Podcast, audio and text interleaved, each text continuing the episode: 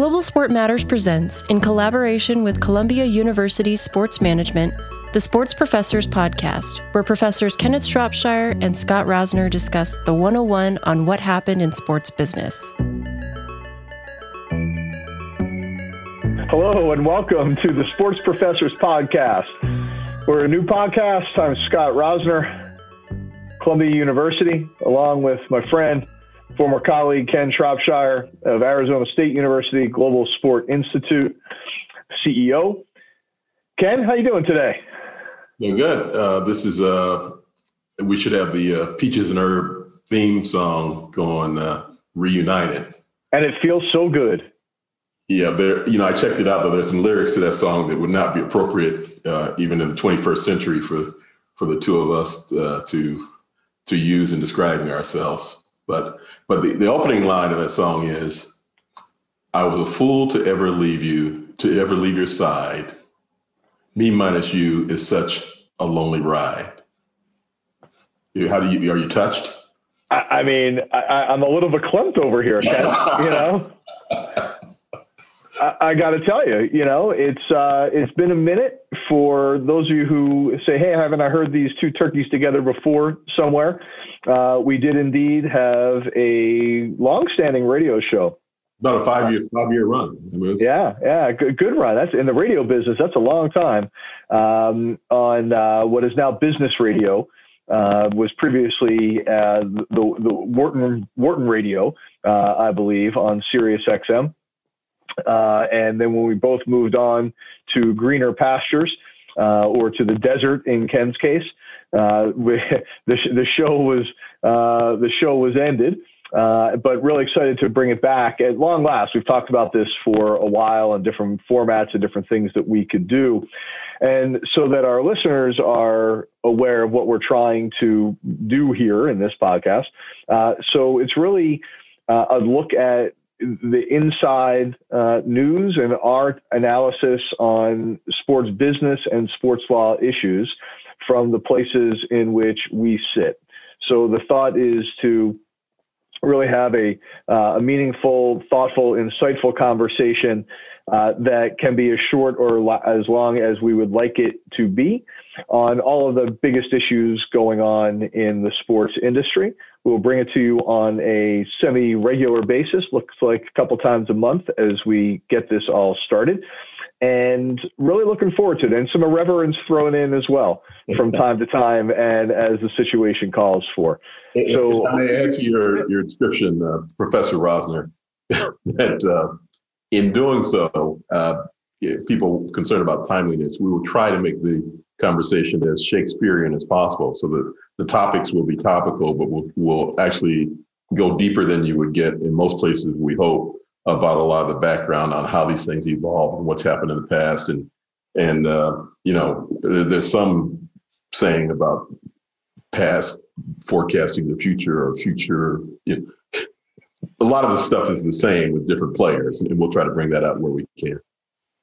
Yeah, no, and, it's like some of these we've seen before, and our and our you know it may think like this is unprecedented. It's it's never happened as you're talking about, uh, but indeed there's an analogous uh, scenario from somewhere in the past that we'll talk about. So we'll have a little bit of history, just so our listeners understand the background of these various hot take stories and and the moments of of the day uh, that we're talking about.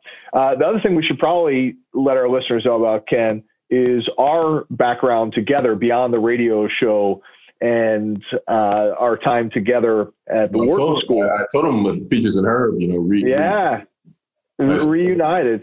So Ken, and I uh, have worked together and, and known each other uh, over 25 years at this point, frighteningly enough.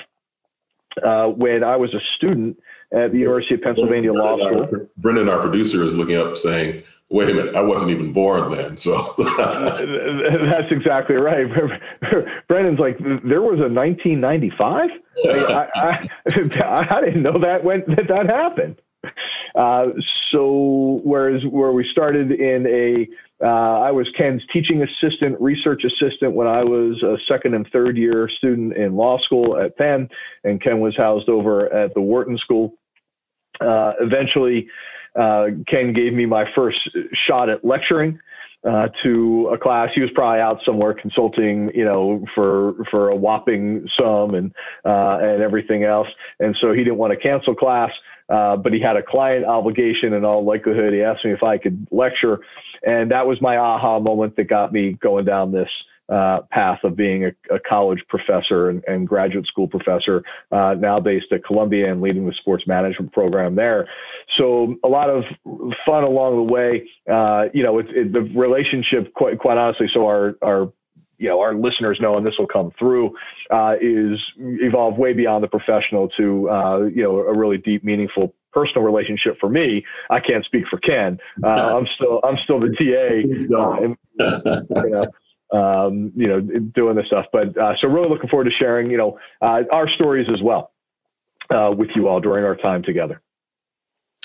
Yeah, and, and uh, I, have been looking forward to this this a lot, and there's a lot going on. So, so Scott, why, why don't we get to it? I mean, what what we'll uh, typically do is, is talk about, as we said, kind of the big topics, what's in the news in the day, and then tie it to some of our more historic understanding and try to give you give you two or what we think is coming up uh, in, in, terms of, what's sitting in the news. I mean, you know, for example, the Olympics will be with us for a while or not. We'll we'll sort of touch on that probably multiple times along the way. But Scott, what do you what do you want to get going with uh, today? Yeah, you know, I, I think what this is really about, you know, we think about what's happened first in the, the past week in sports, and there's all sorts of conversations going on uh, around the Olympic Games. Uh, was just on with someone in Japan who talking about the you know the scenario there and whether the Olympics are going to happen or not. Uh, you know, vaccination rates being in the country being you know five percent or lower across the country. Is it okay uh, for the nation to host uh, the Olympic Games. Certainly something that's been talked about a lot, will continue to be talked about a lot going forward. Uh, we had the National Football League release its schedule this week, and it's amazing what that has become as a uh, as a news and, and publicized event. It's just in the same way as the draft, right? It's, it's you're taking some of the least exciting kind of perfunctory moments of this business and turning it into uh, a real sponsorable, sellable programming event, right? Uh, amazing, right? Uh, you know, did you, did you watch that? Did you watch the schedule release, Ken? I, I did not. You know, I, I uh, and you know, I do a lot of stuff with the NFL, so let me not be too hateful. I gave them my free time watching the draft. So, uh, you know, two two drafts in a row. So I decided the schedule release was was just a little bit little bit much for me. But yeah, it, it did. You know, it, it is something we've watched this how the, the league and the leagues have found ways to, you know, frankly monetize what used to be the trivial. The the idea that that you, you know, all these things you've got to think about what sponsorship is around these different releases. The, the draft is the big example of going from, you know, from zero to 100 and and now the schedule release is is the next enterprise. I mean, one of the uh, kind of midterm together, one of the projects that we we touched on uh, while we were at Wharton together was this whole Commissioner Goodell's idea of how do we become a $25 billion a year business and to think of different ideas uh, that could get them there. I, I, don't think the schedule release was one specifically in the list of things that, that, that we came up with, but, but the whole concept of uh, here are events that, that fans clamor for, or that they don't know they'll clamor for, or, or that, you know, like a la tobacco companies, we can make them clamor for. Um, it, it, fits perfectly with that. And, and, what we will see, of course, is other leagues following suit and, and doing similar. And it is amazing to turn this into a a six month season into a 365 day a year business. And so finding all of these moments along the way, like you said, we had looked at this a long time ago. I don't think, as you said, either one of us envisioned schedule release being a big piece of this. And now with an 18 uh, week season, you know, shoehorning six, 17 games into 18 weeks, um, you know, the, the some years the consequences this will have on the overall sports calendar beyond the NFL is really interesting, uh, but certainly always making news. A reminder to our listeners that we record this on a Thursday and we drop it on a Tuesday. So indeed, there may be things coming out in the meantime that we haven't addressed yet, but rest assured, we will certainly do so going forward as warranted. I see that radio experience coming out when you you do that. That's that's very good. You know, you know, uh, old old old old, habits die hard. I guess I would be the that's, right. That's actually Scott's way of saying, don't think we're fools if all of a sudden the schedule has been drawn back in on Wednesday of next week and we didn't we didn't reference it. Yeah, that is exactly right. I want to. So, you, you, mentioned the Olympics going going first, Scott. I want I want to go back to that. So you know, if you're keeping track, we, we talked about this this schedule release. I, I want you to be uh, uh, Nostradamus for us on this one. Are the games going to happen? I think the games are going to happen. I, I think clearly they're going to happen. As a qualifier, you had a qualifier in there. Are just this? You're on the witness stand. Straightforward, yes. Okay. Yes, I think they. Now I'll explain. Now you're qualifier. Now I'll, qual- I'll qualify. Uh, I think that they are going to happen. I think it's going to look different, like so many other the events that have you know resumed over the last uh, you know over the last year as we've as, we, as sports went from full stop fade to black and slowly brought back to life. It's going to look different. There's no question about that. You know, certainly we already know there's not going to be any international spectators there. Uh, I would certainly expect there to be limited to no uh, domestic spectators there as well uh, think kind of coaches, friends, and family uh, type things. Which, look, the essence of the Olympic Games is this gathering of athletes from across the nation, just like Baron Pierre de Coubertin thought about in 1896 when he re- revived uh, the Olympic Games that had previously been held uh, in ancient Greece. So but it's different, right? You don't. It's not going to be a celebratory feel, which is disappointing because you know we had talked about this much earlier that this could be uh, a moment for the Olympics to bring the truly bring the world together, but we're just not ready. Uh, and certainly the host country is really not ready as we stand right now. Um, you know, the vaccination rates in the United States are somewhere in the neighborhood. I'm not Dr. Fauci here, but somewhere in the neighborhood of about 40 uh, percent uh, of adults have received at least one uh, shot of the vaccine, if not fully vaccinated. And in Japan, when you talk about numbers under five percent, you know, it's it lags dramatically behind where we are, uh, you know, in the states. But the other key date here is that the Olympic Games start in about two months. Yeah. Yeah. So the clock is ticking really, really quickly uh, on it. Now, Ken, you, you intimately involved. You ran uh, an Olympics venue, the boxing venue, you know, way back in, in LA in 1984. Um, what's your sense? I mean, you know, you ran you ran a venue, right? What's what's the experience operationally going to look like?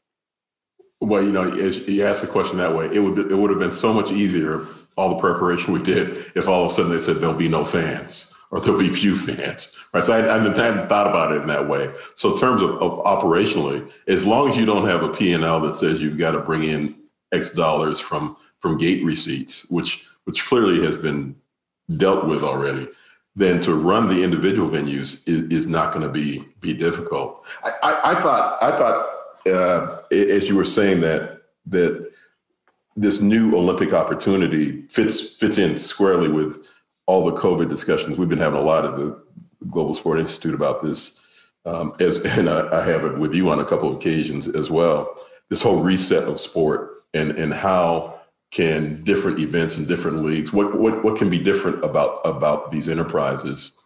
And so there is a there is you know two months ago we haven't got any heads up on what it might be. There is a chance to to think about how these games should be reconfigured in terms of the delivery, in terms of the marketing, in terms of the wrapper that's that's put around them. But but it does seem that uh, unfortunately uh, Tokyo and, and Japan j- just is not well positioned to do that in the moment. That that they even though think about it, they're they're a year ahead in terms of venues being built and all that sort of stuff. So that's not going to be the issue. So there's a chance, but we haven't seen any inkling of it that there is, and I don't know what the, I don't know what the new representation would be. I mean, you you you, you mm. can't say the world is coming together. It's like you can say the athletes of, of the world, many of them are coming, but it's not. you know I, I checked out. I mean, I, I decided not to go last time, and certainly am, am, not going going this time. So so the world gathering is is is not the right theme. So it's going to be interesting to see if they come up with something that works. But but but my answer is yes, they're they're going to happen. The the one thing that could go haywire is if any major country pulls out, then you can see a, a domino kind of effect happening pretty pretty quickly.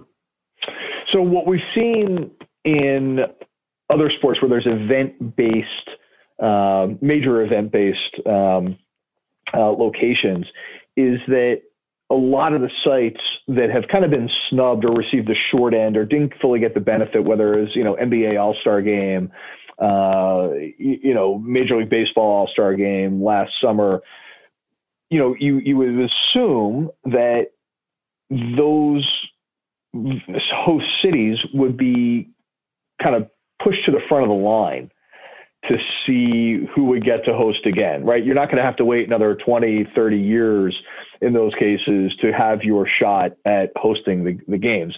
And the leagues and properties have done a pretty nice job in to date in saying, hey, you know, you get a do over for this.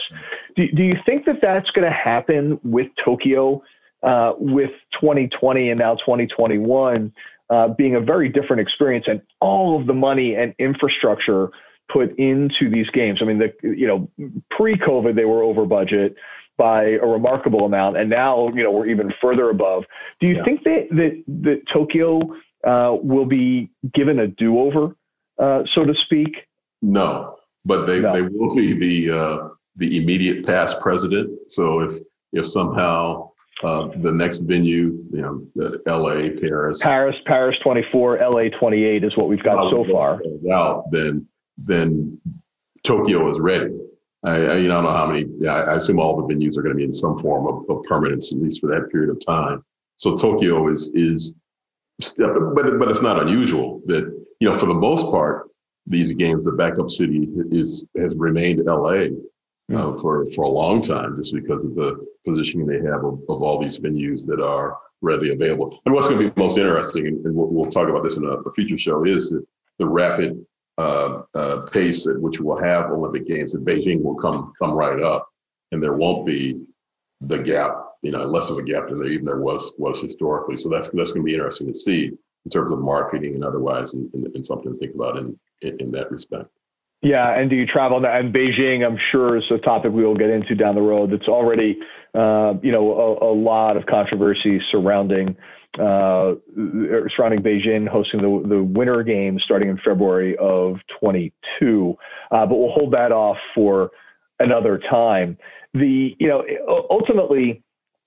Uh, you know the the biggest issue I think that w- Tokyo would have, and any city think about, is not the venues themselves; it's housing because you know oftentimes and certainly in the case of Tokyo there's a transition plan in effect so what happens to the athletes village after the games, and usually it's transitioned into private housing. That was a big deal for the attorneys uh, working on this to kind of extend the the closing date, so to speak, or the start date for the tenants who were going to move in uh, by another year from where originally was.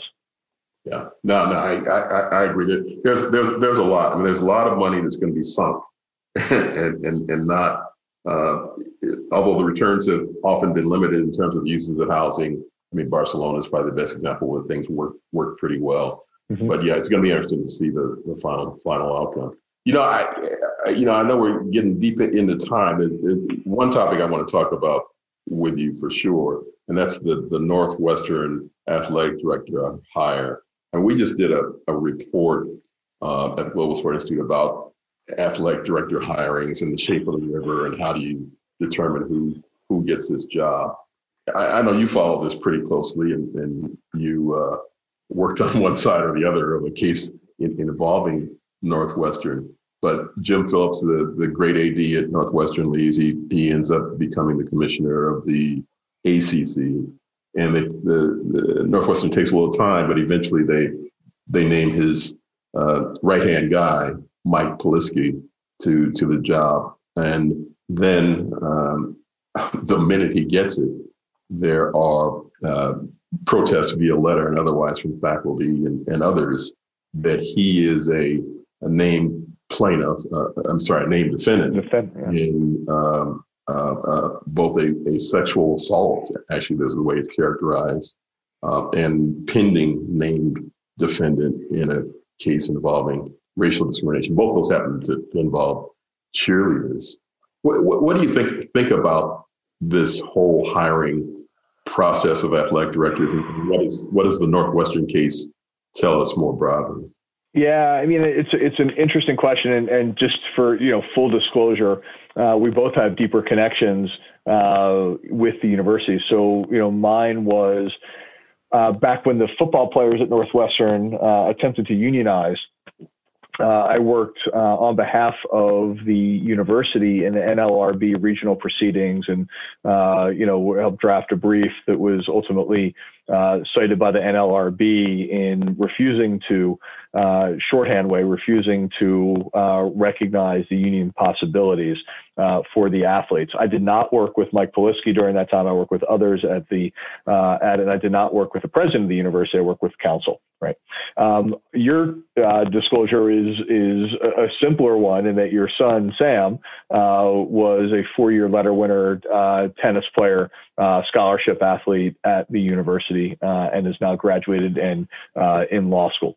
So, you know, we're both familiar with the inner workings of the athletic department. I was really surprised, Ken. You, you know, I, this is uh, certainly under Jim Phillips, a really well operated, or at least a perception, at least, of being a very well operated athletics department uh, from top to bottom. My experience with them was was nothing but uh, but top class and, and professional in nature. Um, kind of like what you would expect in uh, in you know out of your clients. Um, the you know the the missteps uh, are ones that quite honestly they should have seen coming. Right. Um, you know, and it's this is this is a uh, you know one of the, the, top universities in the world, um, and you know athletics is the front porch of the university for better or worse, um, even at a place like Northwestern. Um, and you know, my guess is that there are a lot more people who know the football coach's uh, first name and, and indeed who he is, as opposed to the president of the university. Yeah. Right? Well, let me let me I mean uh, let me show my hand a little bit more here. Is is uh how close is this to the Tim Tebow situation where Tim Tebow uh, gets a tryout as a a, a tight end with uh, the Jacksonville franchise, where his former college coach is now the head coach, where many others won't get that opportunity. We, we see some parallels here in, in the business of sport and how, how this is operating. We do. Look, I mean, this is this is relationship based in a lot of ways, right? Um, you know, I think the the the difference with Tebow uh, is really one that it's it seems to me at least to be a, marketing play. Um, you know, and I, I think that you know Tebow is a Jacksonville guy and you know former uh, player for Urban Meyer. Um, you know, is a good kind of uh, way to get people interested in the team. It's a branding play. Now, does anyone really expect him to make the team as a tight end? Uh, you know, I'm, I'm, highly skeptical of of his ability to do so. You never know. Guy's a great athlete, but he's also 30. A 36 year, 36. Right, 33, 33, whatever it is. He, he's not making the team yet, right? I mean, I think, you know, as we sit here, if he makes the team, we'll be wrong on a lot of things, but I think we would both be stunned if he made the team. Yeah. But he is usurping and, and, that opportunity. And, and, that's where, I mean, yeah, again, we'll give, give uh, Polisky credit. I mean, he's, he's a, a very qualified guy and, and without this other stuff may have been logically the next guy up. But the part, part of what, what that's we, a huge caveat though, without this other stuff, yeah. right? So yeah, I mean, you know, is he usurping an opportunity from someone? And and I think you could look at it as usurping an opportunity from someone uh, who would be a candidate of color. Um, you know, certainly or a diverse candidate. Uh, otherwise, to to fill this role, yeah, right? Of course. And, and, what it amplifies is, and, and, what our study looked at is, women, people of color, tend to have these more advanced degrees, all the all the qualifiers. But what's absent, and, and I don't think we say it outright in, in the in the study, is the relationship. Hmm. And look at what relationship can trump. I mean, relationship can trump having this kind of baggage that would X you out as a candidate, even if you had a, a PhD in athletic directory Right. But, but let me ask you this, Ken. Do you think it is more a, this was more of a relationship question, or do you think this was just more really lack of due diligence and understanding uh, the, you know, the, the nature of, uh, of really what we've seen in other areas, you know, this, this more activist, uh, fan, you know, stakeholder in this instance, uh, setting? Combination. I mean, I, I, think you know. So Northwestern was pretty much in the know as they they just filed this motion to dismiss. Mm-hmm. Um, they knew of the other things coming out in in the athletic and otherwise of the the great relationships that that Polisky had with, with donors, and and maybe there was some some pressure of sorts mm-hmm. again that, that wouldn't happen for the person that, that's not in, in the mix. So yeah, yeah. I mean, this this comes up, and and, and probably the, the, the last big topic we want to talk about. It does come up in the, the same moment that we have the the European Super League come up, and and what puts the kibosh on that, uh, uh, other than you know maybe it's not the greatest idea anyway, is is the fans and and fan activism that that steps up there. So, so do we we want to throw that throw that third third one in, into the mix? And how, how does how does that how does that fit? Yeah, you know, it's a great question. And, you know, I'm a soccer guy much more so than you are, but you're a converted uh, soccer guy. And you certainly, as it's become a bigger business, has certainly, um, you know, focused more on it. You've attended a World Cup. Um, you know, you've, you've, you understand it. Um, and, you know, I look at European Super League in a, in a few different ways. It's a really, you know, it, it's actually a really, really complicated, layered uh, uh, idea. So that appears to have met its its demise, uh, really 48 hours uh, after it even got launched. So, you know, I look at European Super League on paper as, you know, as a theoretical idea. You understand it, and if you look at the 12 clubs that were really you know the, the charter members of that club you could break them down one by one and say hey you know what? It made sense for this club because of x. It made sense for that club because of y. For the six English teams, Premier League teams, which is the league that I follow most closely of the big five leagues, it made sense because in any given year, only four of them can qualify for Champions League, UEFA's tournament.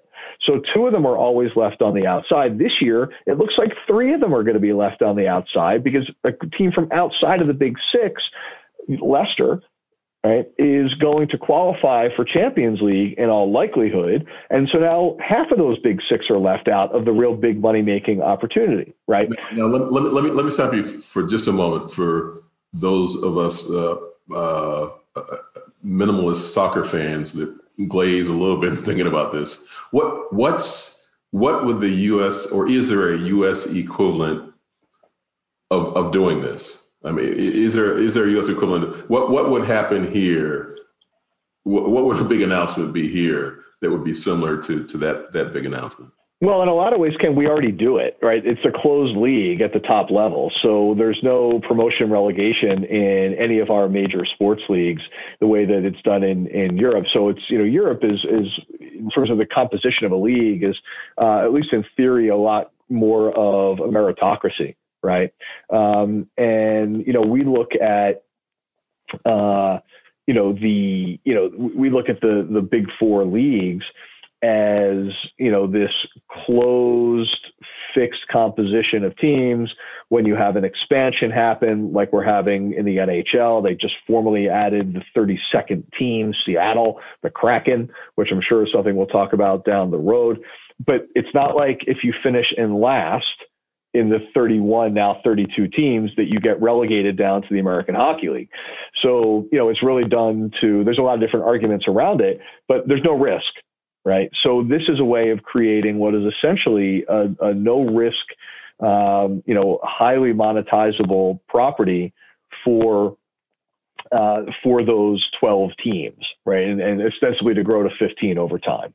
So, so it really was to to build what exists in Europe into what's in the states, and that is everybody has a, kind of like kind of like uh, youth trophies. Trophies. Everybody has a chance to participate. I mean, right, and so the idea would be of the, there'd be 20 teams in the league, 15 of them, uh, which would grow to the committed teams, would be there all the time, and another five. You'd still have an, an element of, of merit that could get you from outside of the five into uh, outside of the the, tw- the the 15 committed into the remaining five. So, so, so, classroom part two. Why did fans hate it? Yeah, I mean, I, I, think a lot of this, and it really started with the the six English teams, um, just enormous backlash against it. Now, on its face, and the, I mean, when I say enormous backlash from the players themselves, right, to the fans, to all the way up to Boris Johnson, to the prime minister, right. Um, so, I think in, in a lot of ways, this was looked at as in many ways in similar to Brexit, right? That this was in many ways an anti-European movement, right? Um, and you know, think about soccer that is you know everything from a sports perspective held so near and dear to most fans' hearts. Uh, that this was you know another step of um, you know, jolly old England, uh, you know, and and its its legacy being kind of torn uh, asunder a bit. So this was the reaction was visceral, um, you know, from not just protests.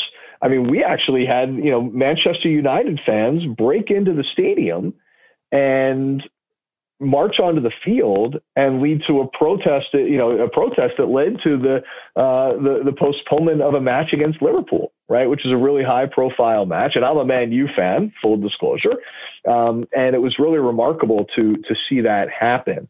Um, in, and then what, but once the, it started with those six, then the dominoes really started um, and you had politicians speaking out against it.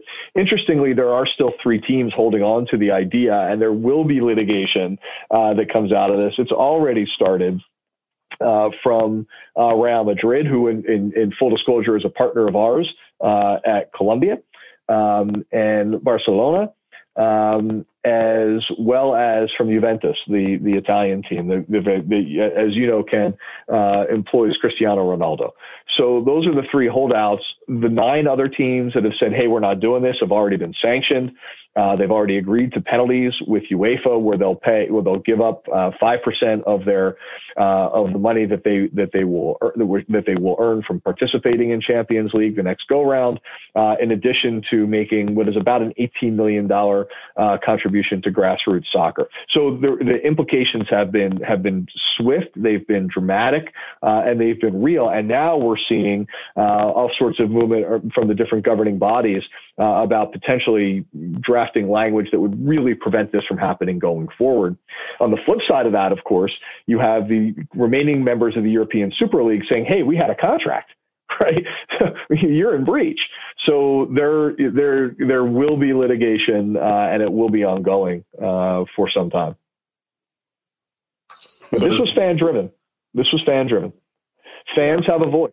Yeah, so so so we're seeing that that more and more. In the Northwestern uh, uh, matter. The uh, you know it's going to be interesting if, if, fans care about the, the Tim Tebow, what, what's going to happen when he appears on, on the field. But the, but the relationship piece, I think, is, is what's important there. I mean, the well, idea of of of, of owning, you know, the Glazers and and, and others, mm-hmm. maybe you know, selling their interest because they they ultimately can't do what they they want to do in the way they can do in the states. And I don't think it's a long shot. I mean, it's an investment they've they've made, and it's a chance they took. I, am just amazed at just last thing on this mm. at how they miscalculated so tremendously on this. That, yeah. once again, this is we were talking about fine institutions. You know, anything FIFA related. I don't, I don't mean fine, but but the idea that it happens there, it, it happens at Northwestern.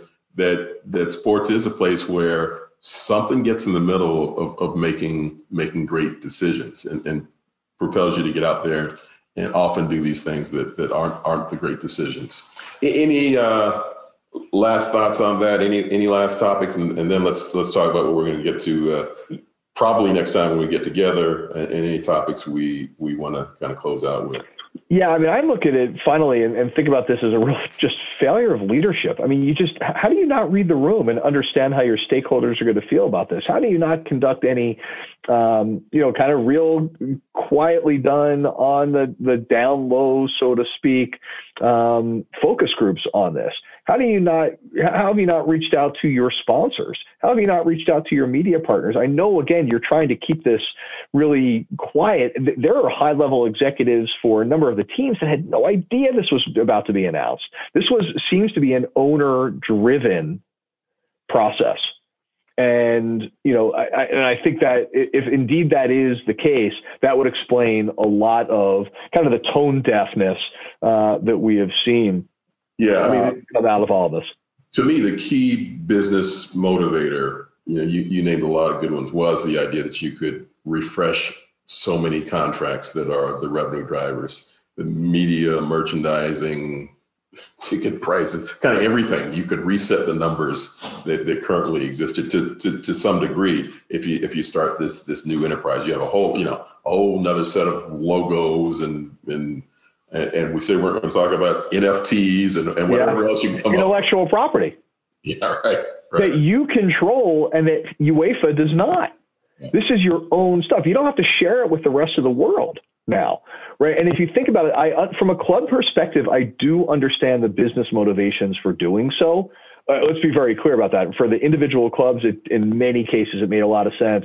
You know, why should um, you know Real Madrid, for example, share uh, its money with the uh, with the team that comes in first in Northern Ireland, right? Uh, who might participate in in Europa League, right? So again, you understand it, but it just was handled so poorly, um, and fan the fan backlash was real, and ultimately led to the demise. You have to listen to your fans right? You have to be attuned to what they're doing. Maybe not in who you're picking from a personnel perspective, right? Like you may not like who's going to be your striker, right? That that's not really you know the, the tyranny of the majority there could certainly uh, lead you to uh, to a bad place. That that old mantra that um, if you start listening to the fans, pretty soon you're going to be sitting with them, right? Um, if you're a personnel type. Um, but when it comes to these bigger decisions, you have to keep these your stakeholders in mind, um, and whether it's at the university level uh, or at the uh, the, the, the, the, the, European biggest clubs in the world uh, level, it, you have to keep it in mind. Poor leadership. All right, so let's let's close out. Uh, give you Nostradamus opportunity number two. Uh, what do you think we're going to be talking about next week? What what what stories are you you following that we'll get into in, in more detail when we uh, reconvene?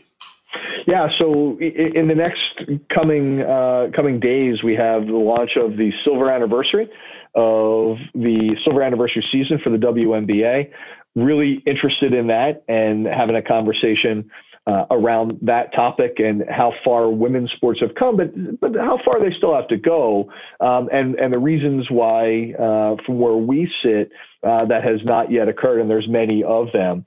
Uh, and in addition, uh, we have uh, a topic that's very near and dear to uh, both of our hearts. We have another uh, age challenge, uh, age restriction challenge, this time from 15 year old Olivia Moultrie, uh, a soccer prodigy who already has a deal with Nike and would like to play in the professional league, National Women's Soccer League here in the United States and the age restrictions prevent her from doing so, and so she has filed a lawsuit against the league. Th- those are kind of the big things I'm keeping my eye on right now. How about you, Ken? Yeah, no, I, you, you, you stole uh, at least one of mine. The, that that age group, that age thing is is is a constant thorn within sports. I mean, we think of the the you know way back the Spencer Haywood case, the idea of how many years you have to have to spend in school or how old you have to be and, and I think this is really going to bring it to head. And, and, and you mentioned the WNBA at, at a moment where women's sports are evolving so much. Here's, here's a, a young woman that, that wants to play at, at this, this next level that has these, these age constraints that, that uh, uh, have been such a problem along the way. I mean, tied, tied with that too, uh, with the age area, is the uh, the failure of, of, of U.S. men's tennis and, mm. and the absence of, of men in, in the top 30. And, and I think a lot of that has to do with this youth issue too. So, so as, as the tournaments begin to come up, there was we start to to watch the you know the the, the panoply of of uh, uh, global tournaments in, in tennis. There's been an absence of of American men. So what's that? What's that going to mean? It's already been an impact. I mean, you know, John Isner is is 36 now, I think, as well. You know, the, the, the guys that are out there are only going to be out there so long. Where the women's game is is fine. So I think that's going to be a, a topic that we'll be delving into, if not next week, in, in the coming weeks. Scott, I'm, I'm, glad we had a chance to uh, to relaunch this. We will uh, be back next week, uh, to probably talking about some of the topics that we Nostradamus ourselves into. If, if not, there'll be some other uh, uh, bigger ones for us to get into. Absolutely. It's been a pleasure, Ken. The band is officially back together. Peaches and Herb uh, nailed it, uh, reunited, and it feels so good. For Ken Shropshire, this is Scott Rosner. You've been listening to The Sports Professors. Till next time. The Sports Professors podcast is brought to you by Global Sport Matters in collaboration with Columbia University. This episode was produced by Brendan Clean, Digital Communications Specialist at the Global Sport Institute, and huge thanks to our sound design and editor, Sam Esparza and Big U Music. Global Sport Matters podcast is a production of the Global Sport Institute at Arizona State University. Our manager of marketing and communications is Crisal Valencia. Our manager of events and programs is me, Kendall Jones, and our marketing and communications assistant is Natalie Skegan. To stay up to date on the latest from the Global Sport Matters team, be sure to follow us on Twitter. We're at Global Sport MTRS. And be sure to sign up for our newsletter on our website by clicking the envelope icon at globalsportmatters.com.